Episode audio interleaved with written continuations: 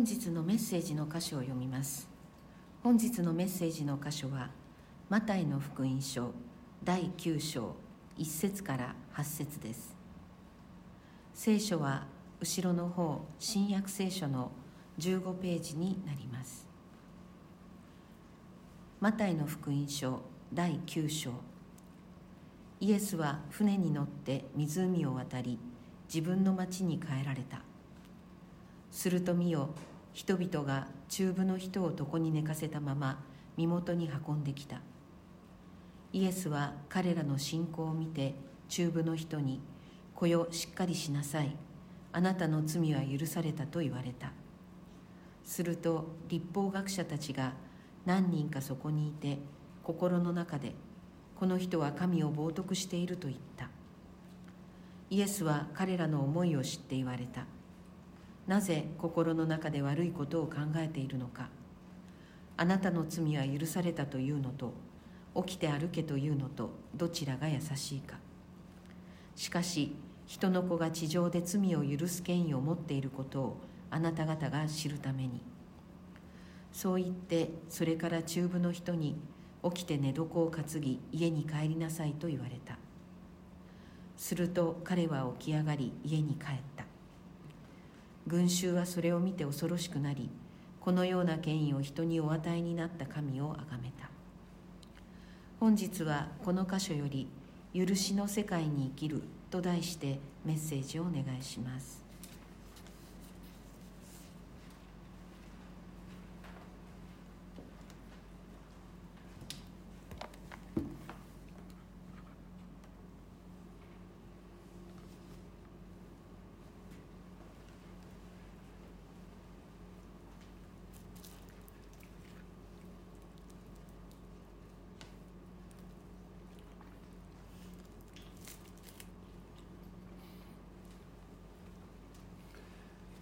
この箇所は新約聖書の中でも非常に有名な、え、箇所の一つであってよく、え、教会学校の紙芝居などでも、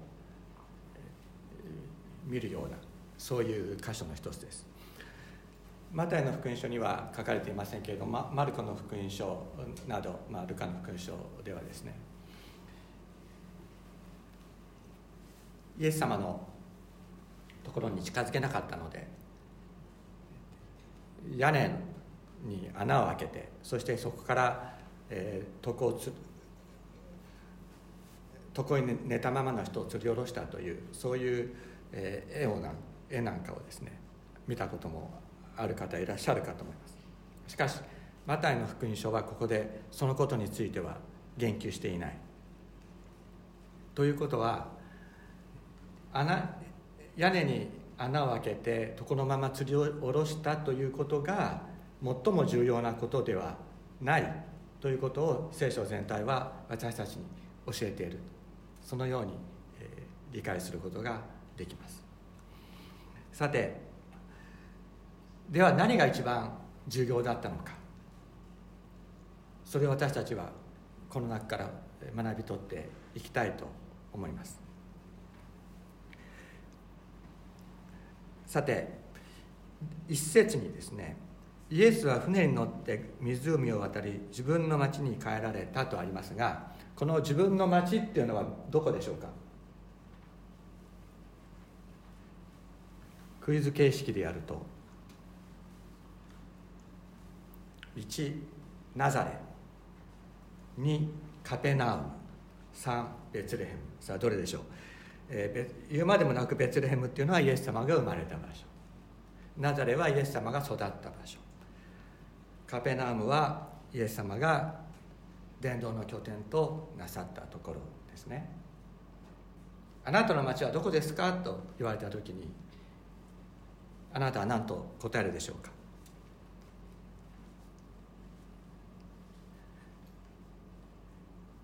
ここで聖書が言うのはこれはカペナームです。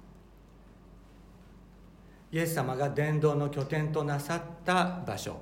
これがイエス様の町であったと聖書は言う。そこに私たちが私たち自身がこう学ぶところがあるのではないかと思います。自分が自分の働きが与えられている場所そここそが自分の場所である。聖書はこのように教えているのではないかと思うのです。すると見よ。人々が中部の人を床に寝かせたまま身元に運んできた。イエスは彼らの信仰を見て中部の人に「これをしっかりしなさい。あなたの罪は許された」と言われた。とあります。ここでですねこの罪というのは原文では複数形で書かれていますのであなたのもろもろの罪は許されたと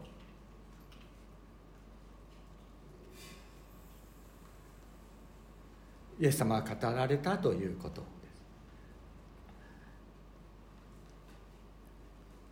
す。そしてこの「許された」と訳されている言葉は原文は現在形ですので許されていると理解下の中にもですねあるいは許されているという訳が、えー、書かれていますけれども許されているとこのように理解するのが良いと思います。現在形ですから。まあ他の聖書ですと他の訳の聖書だと許されると訳してしまっているところもあるんですけどそれは明らかに誤訳です。許されると言ったらそれは日本語では未来のことになりますのでここでは未来のことではありません。現在のことです。現在のことということはそれは許されているというそういうことになるわけです。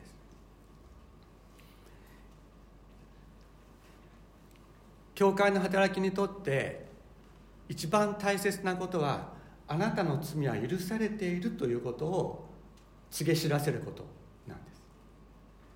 あなたの罪は許されているということを断言する。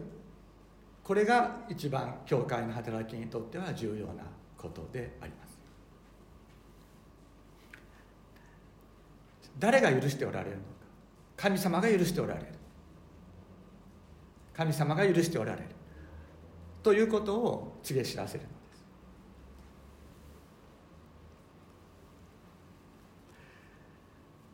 ここでイエス様はこのようにあなたの罪は許されているということを宣言なさった時に彼らの信仰を見て罪の許しの宣言罪が許されていることの宣言をなさったわけでありますけれども人はいろいろ人が許されているということについて条件をつけているんではないだろうかと考えられるわけです。ここで立法学者たちは心の中でこの人は神を冒涜していると言った、ね、心の中であそんなこと言ったらまずいんじゃないっていうふうに心の中で思ったってことですね。神以外に罪を許せる方はいないと心の中で思った。そうするとイエスは彼らの思いを悪い思いを知って言われた。と言われます、まあ、このことについて後で見ますけれども。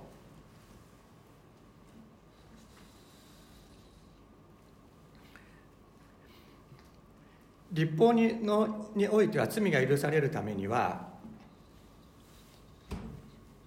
立法においては罪が許されるためには捧げ物をしなければいけない。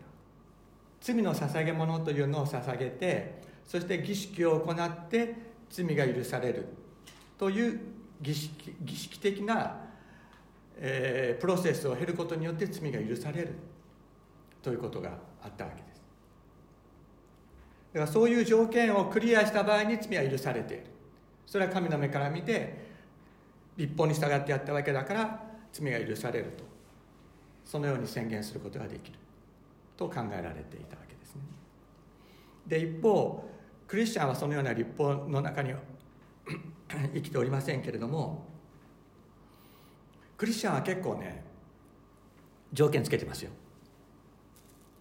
無条件で教会に来たばっかりの人に「あなたの罪は許されてます」ってなかなか言わないってことがある。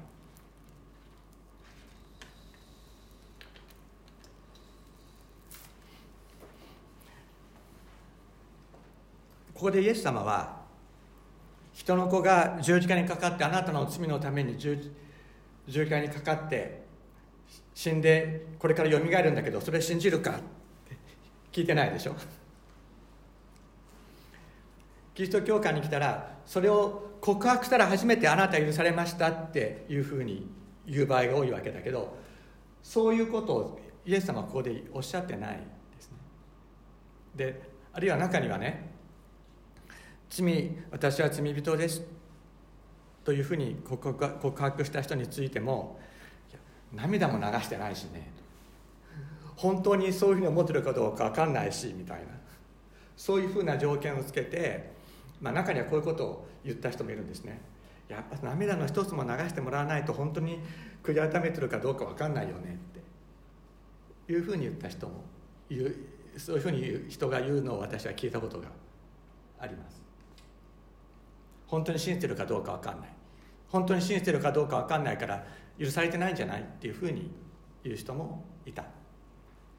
実際にその話を会話で聞いたことがあります。だけどイエス様はそんなことここでおっしゃってないでしょ。おっしゃってないですよ。彼らの信仰を見てとおっしゃった彼らの信仰ってのは何だったか。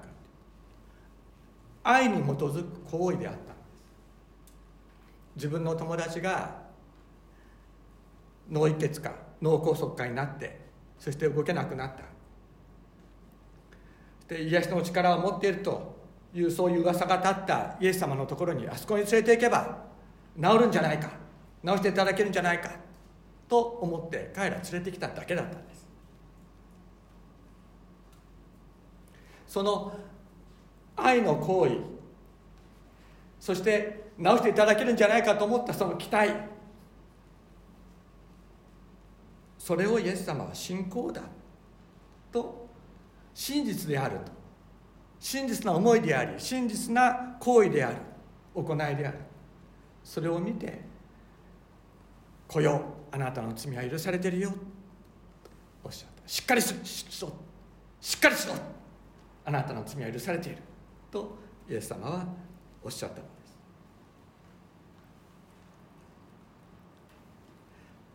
私たちはこのことをやはりすごく大切なこととして受け止める必要があると思います。教会に誰かがやってくるあるいは教会じゃなくても私たちのところに聖書の話を聞きたいと言ってやってくる。その人たちにまずあなたの罪は許されていますと。宣言する。それがまず第一であるということを聖書は私たちに教えていると思います。聖書の教理を聖書の教理というかキリスト教の教理を告白したら救われていることになるということではなく求めてやってきた人たちあるいは何も言えない。ただ連れてこられた人。自分自身では来ることもできなかったのに。ただ連れてこられた人に向かってあなたの罪は許されています。と宣言することの大切だということを私たちはこのことから学ぶことができます。なぜか許されているからなんです。許されているからなんです。許されているから許されていると宣言する。それが重要です。すると立法学者たちが何人かそこにいて心の中でこの人は神を冒涜していると言った。イエスは彼らの思いを知って言われた。なぜ心の中で悪いことを考えているのか。人には人の罪を許すことができない。許すことができるのは神だけだ。だから人が罪の許しの宣言をするということは神を冒涜することだというのは間違ってないですよ。そのこと自体は。そのこと自体は間違ってない。じゃあイエス様はなぜこれが悪いとおっしゃったんでしょうか？何が悪かったんでしょうか？何が悪いのか？何が悪い思いなのかそれはこの中部になった人の友人たちがこの人を助けたい一心で愛を持って真実な思いでイエス様のところに連れてきた。その真実な愛の思いを否定したからです。イエス様はこの愛の否定について悪い思いとここでおっしゃっているわけです。イエス様にとっては正しいか正しくないかってことはもうほとんど重要なことではなかったんです。イエス様にとっては愛による行為であるのかそうでないのか。神聖なことなのかそうでないのか。そのことだけがイエス様にとっては重要なことであった。私たちはいいか悪いかってことで論争するでしょ。イエス様はそんな方はどうでもいいとおっしゃる。それが愛に基づくものであるのかどうなのか。愛に基づく信仰こそが有益であると聖書の中にあります。さてイエス様言われるんですね。続けて言われます。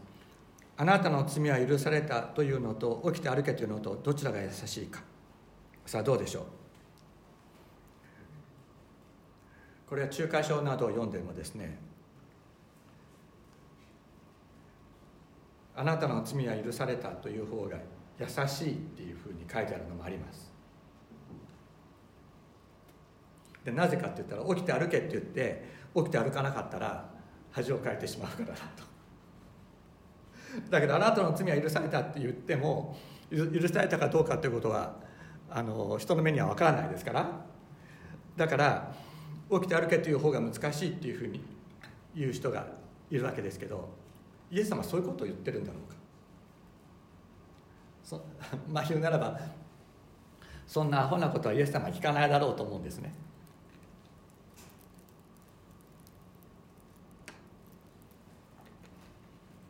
これは二者択一で答えられる質問ではない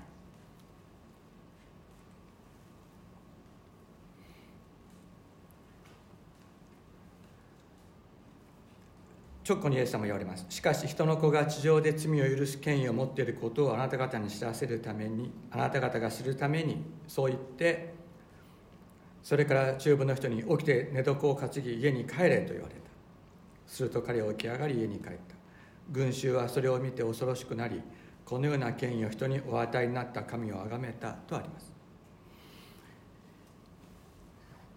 イエス様は人の子が地上で罪を許す権威を持っていることをあなた方に知らせるためにと言って起きて寝床を担いで家に帰れとおっしゃった。つまり起きて寝床を担ぎ家に帰れという命令こそそしてそれを現実に行う権威こそ人の子が地上で罪を許す権威を持っていることの証であるとこのようにイエス様は言っておられるわけですね。つまりこれはもうこの2つはどっちがより優しいどっちがより難しいというような比較されるようなことではなくて2つは1つのことなんだとイエス様はおっしゃっているわけです。でここでね人の子っていうのは単数形で書いてあるんですね。単数形で書いてある。だ単数形で書いてあるってことは一人の人のことを指している。だと。いうまでもなくそれはイエス様を指すわけです。でところが群衆はそれを見て恐ろしくなりこのような権威を人にお与えになった神を崇めたとあります。この下の中にもあるいは人々という中が書いてありますね。8番です。8番の中にあるいは人々と書いてありますけれどもこれは複数形で書かれているのです。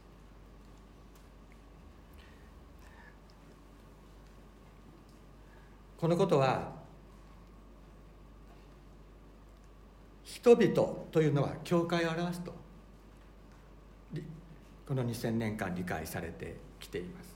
イエス様自身がそのことをおっしゃっていますがそのことは後で、えー、お話をします。なぜこの罪を許す権威とそれから起きて寝床を担ぎ家に帰れと言われたことが一つのことであるのか。これはどのように考えたらいいんでしょうか。これは例えで言うならばこういうことです。ある罪を犯した人がその罪の判決を受けて罪に対する判決を受けて牢屋に入れられると。します。ところがそこに罪を許す権威を持った人がやってきて牢屋の鍵を開けます。開けました。そしてドアを開きました。そして中に入っている人に「あなたの罪は許されます許されている」と言った。それが牢屋の鍵は開いているよということなんです。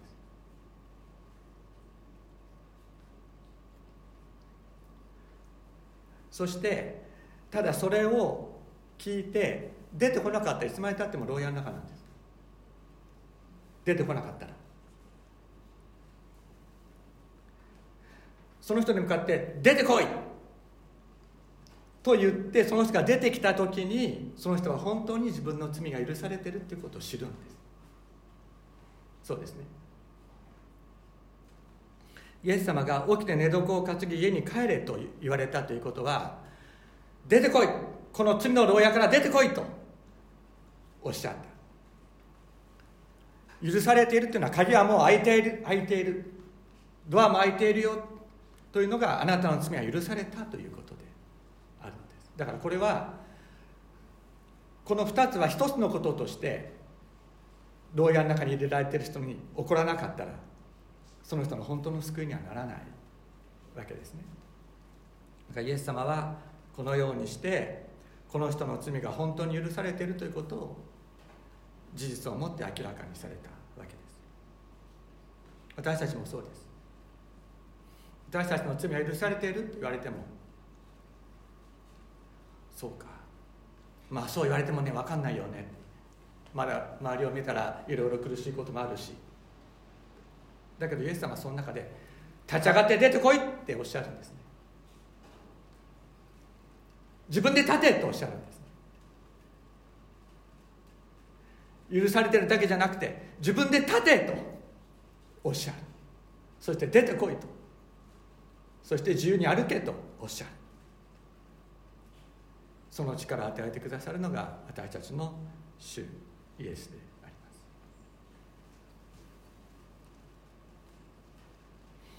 ちょっと長いのでスライドには載せませんでしたがマタイの福音書の18章の15節から22節まで開きましょう。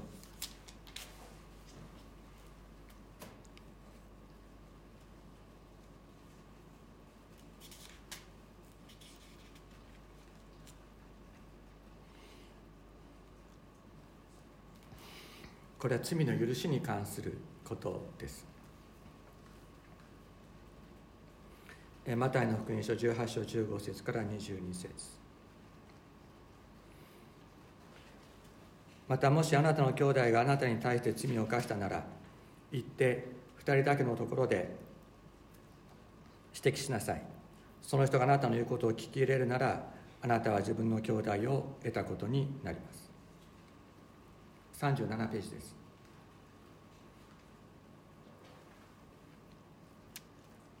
もし聞き入れないなら他に1人か2人一緒に連れて行きなさい。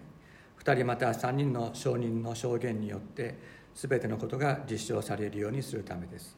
それでもなお言うことを聞き入れないなら教会に伝えなさい。教会に言うことさえも聞き入れないなら彼を違法人か酒税のよう酒税人のように扱いなさい。誠にあなた方に言います。何でもあなた方が地上でつなぐことは天でもつながれ。何でもあなた方が地上で解くことは天でも解かれます。これつなぐとか解くっていうのはどういうことかって言ったら縛り付けておくとかね。自由にするっていう意味ですよ。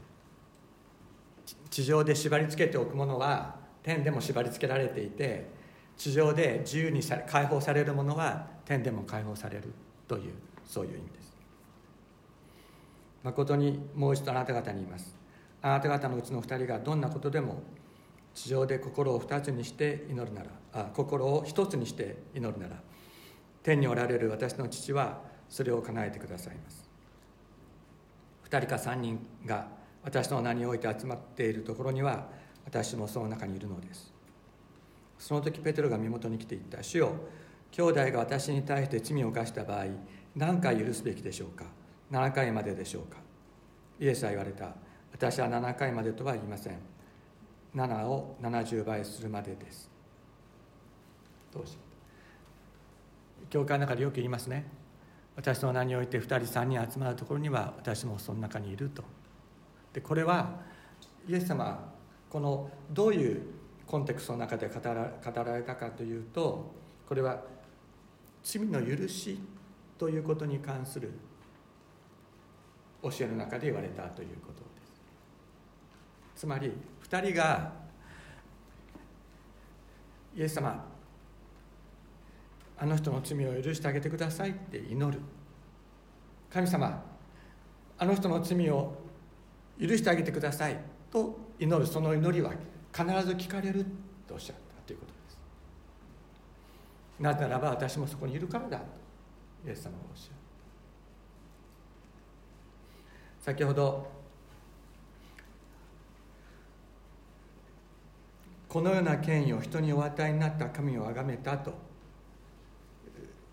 言われている人というのは複数形であるということをお話ししましたけれどもこれはこのことを意味しているんですね。私たちの2人が心を一つにして神様あの人の罪をどうぞお許しくださいと祈る。それは権威ある祈りだというんです。でその罪は許されると。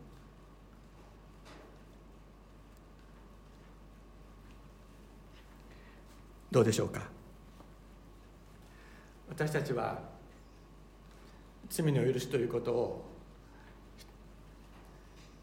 個人の信仰告白ということにあまりにも限定しすぎているのではないかと思います。そのように聖書は私たちに教えてくれているように思います。誰か罪を犯している人がいるとしてその人のために私たちの2人が神様彼らを彼を許してください彼女を許してくださいと祈る時にそれは権威ある祈りとして天に届くその罪は許されるとイエス様は私たちに教えてくださっている。だから教会における祈りというのは本当に重要だと思います。私たちこそこの許しの世界をに生きるものであり許しの世界をこの世に満たしていくものであるということを私たちは心に覚えていきたいと思います。このように、えーまあ、教会と訳されていますけれどもエクレシアと言いますね。エクレシア。これは神が召した集まりのことです。教える会ではなくてね本当はね召した集まり。神の召された集まり。このエクレシアに許しの権威をキリストはお与えになられた神はお与えになられたのであります。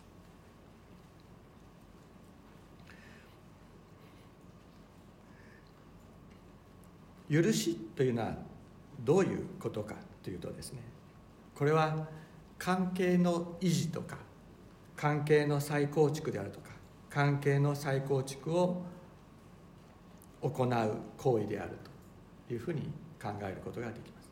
もしね私たちがね何か悪いことをしたとするでしょう。すごく悪いことをしたとする。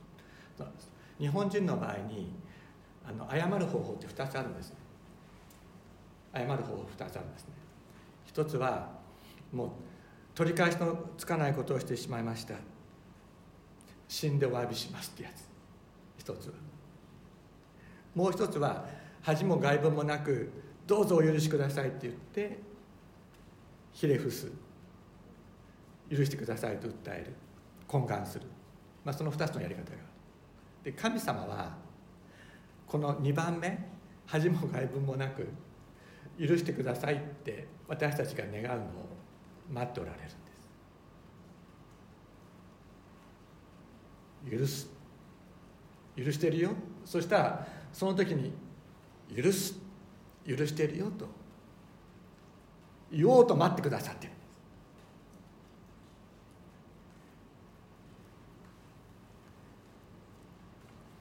カインなんかねあのカインは弟のアベル殺しちゃうでしょ。でその時に神様から「あなたの弟のアベルはどこにいるんだ?」っていうふうに言われたら「いや知りません。私弟の番人じゃないし」みたいなことを言うわけですよ。そしたら神様神様あなたは何ということをしたんだ？アベルの血が大地から私に向かって叫んでいるというふうに神様おっしゃった。そして会に対してあなたは世をさすらさすらい歩かなければならなくなるというふうにこう言われるんですね。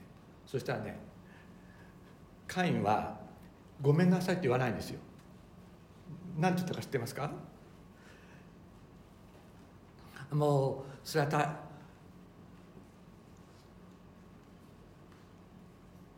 この罪は私は追い切れませんって言ってそして誰でも私を見たら私を殺すでしょうって言うんですね。本当に心から悪いっていうふうに言ってな言ったかどうかは聖書には書いてないんだけれどもだけど自分が犯してしまった罪について彼は嘆いた。その時に神様は許すんですね。許すんです。ダビデもそうです。自分の中心なあ忠実なえー、部下であったウリアの妻を奪い取ってそしてウリアを殺しました。秘密秘密のうちにそれができたと思っていた時に預言者ナタンに罪を指摘された時に私は罪を犯したとダビデは告白しました。そうすると神様許すんですよ。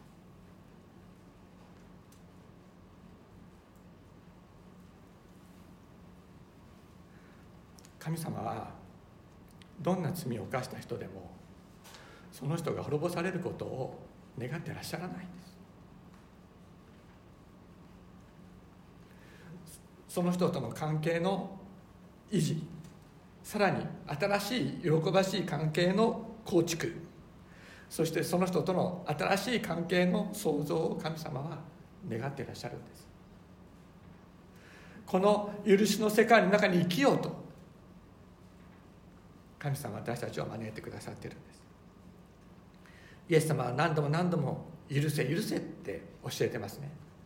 許されるためだと。あなたが許さな許さなかったら神様もあなたの罪を許しならないよっていうふうにおっしゃるんですけどもそれは私が頑張ってよしじゃあ許してやるよっていうふうに許してやったら神様がその私の許すという行為に対する対価として私に許しを与えてくださるというそういう意味ではないと思います。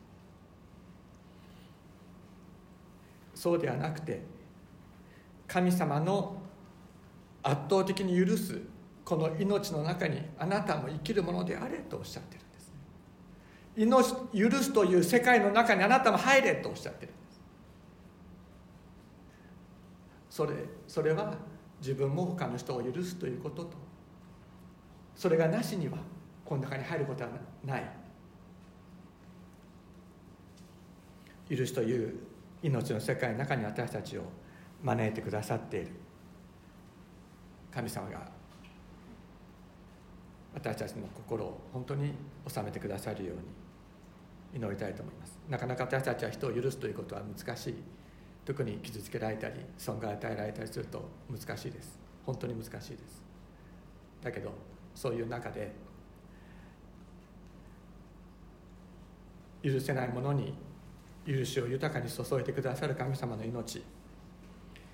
私たちを許しの世界の中に招いてくださる神様の命に愛に触れて私たちの心は変えられていくでしょう。イエス様は言われました。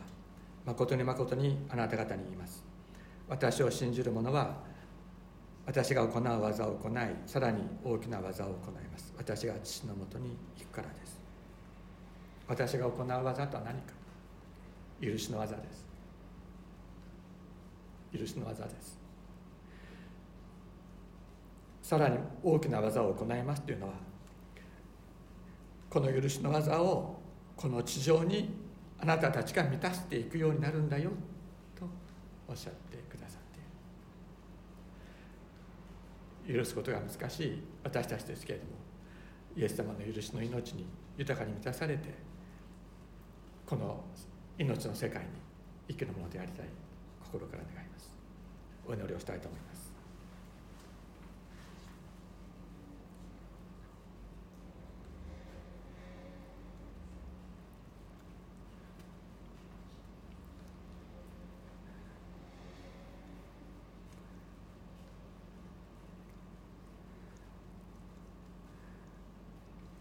天のお父様今日の聖書の中からあなたの身思いイ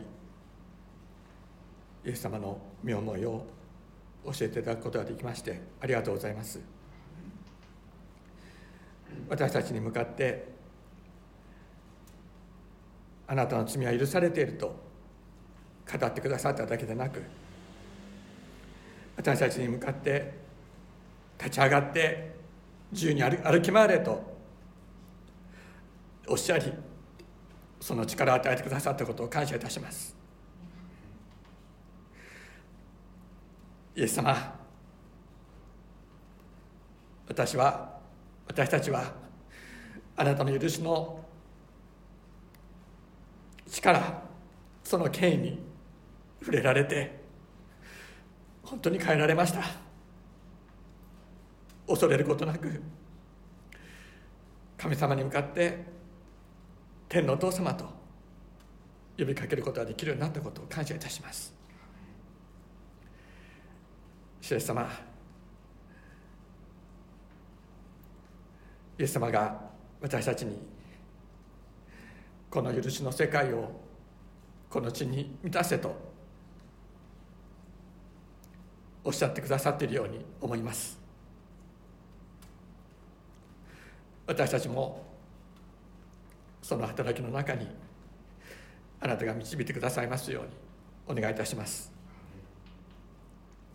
なかなか人を許すことは難しい私たちですけれどもあなたの豊かな命あふれる愛絶大な恩情を本当に思い返しまた新たに命を注がれ注がれつつこのことを成していくことができるように導いてください。命を満たしてください。イエス様の尊い皆によってお祈りいたします。アーメン